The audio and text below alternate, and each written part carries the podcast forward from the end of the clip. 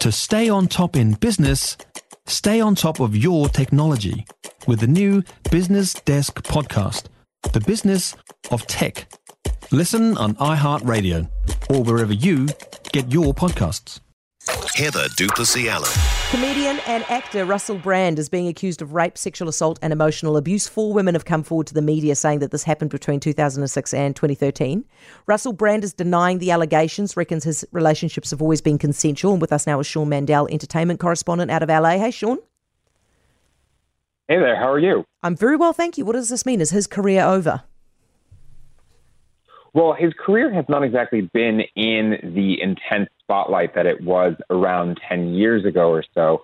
Um, when these incidents, these uh, accusations, uh, you know, continued to happen up until 2013, as you mentioned, and that was around a period where Brand was really at the zenith of his fame in terms of Hollywood TV, uh, as well as you know other uh, forms of media, in terms of podcasting, and also you know going into uh, the YouTube space. But what seems apparent now is that he, like many other people um, in Hollywood, will face a very tough road back to try and reach that previous position that he had, uh, which is again not somewhere that he was even close to as of late.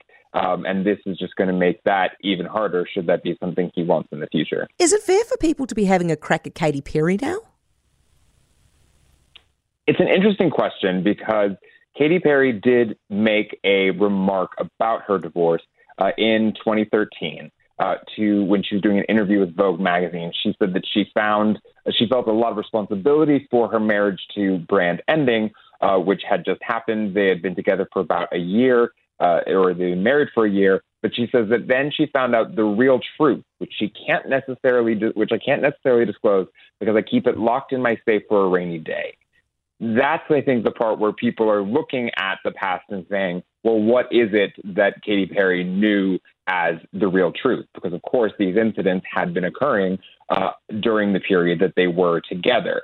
But we can't absolutely know for sure um, whether she knew anything um, before or after the marriage ended, or whether she just considered him to be a controlling person, which she did describe him as uh, after the marriage. But that doesn't necessarily mean that she knew that there was uh, abuse going on. Or we also don't know if there was a possibility that she um, suffered abuse at his hands as well.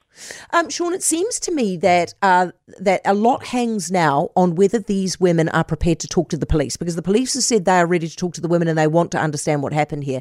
If these women are prepared to talk to the police or not, seems to be kind of where it gets decided. What do you think?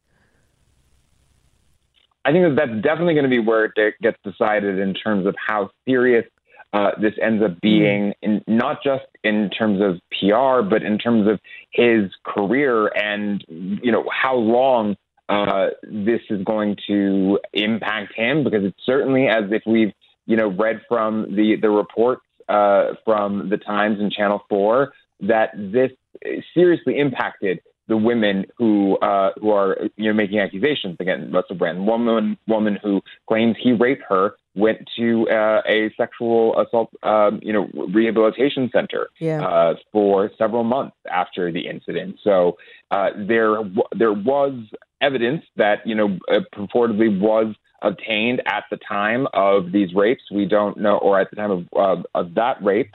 Um, the other instances are more and uh, you know a little bit more nebulous in terms of whether or not the the police would bring a charge of rape itself. Uh, we also have issues of the UK law legal jurisdiction versus the US, um, ages of consent, uh, and you know whether or not the local authorities are going to investigate. But I will tell you that I would be shocked if the Los Angeles County District Attorney's Office which would be, you know, the uh, body deciding or whether there would be a, tr- a case brought against Brand mm. in the issue of this one rape. Uh, is going to be taking a look at this because they will, if they weren't already reading the article, they will have had a hundred uh, media outlets reaching out to them asking them, What are you doing? Yeah, absolutely. Hey, Sean, thank you very much. Sean Mandell, um, our LA correspondent.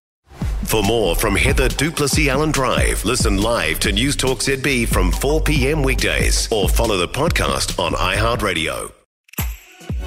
If you enjoyed this podcast, you will love our New Zealand Herald podcast, The Little Things, hosted by me, Francesca Rudkin, and my good friend Louise Airy. We focus on all the little things that you can do to make a positive impact on your life and to cut through the confusion from the health and wellness industry. Join us every Saturday to hear from the experts for all the tips and advice you need. Just search The Little Things on iHeartRadio or wherever you get your podcasts.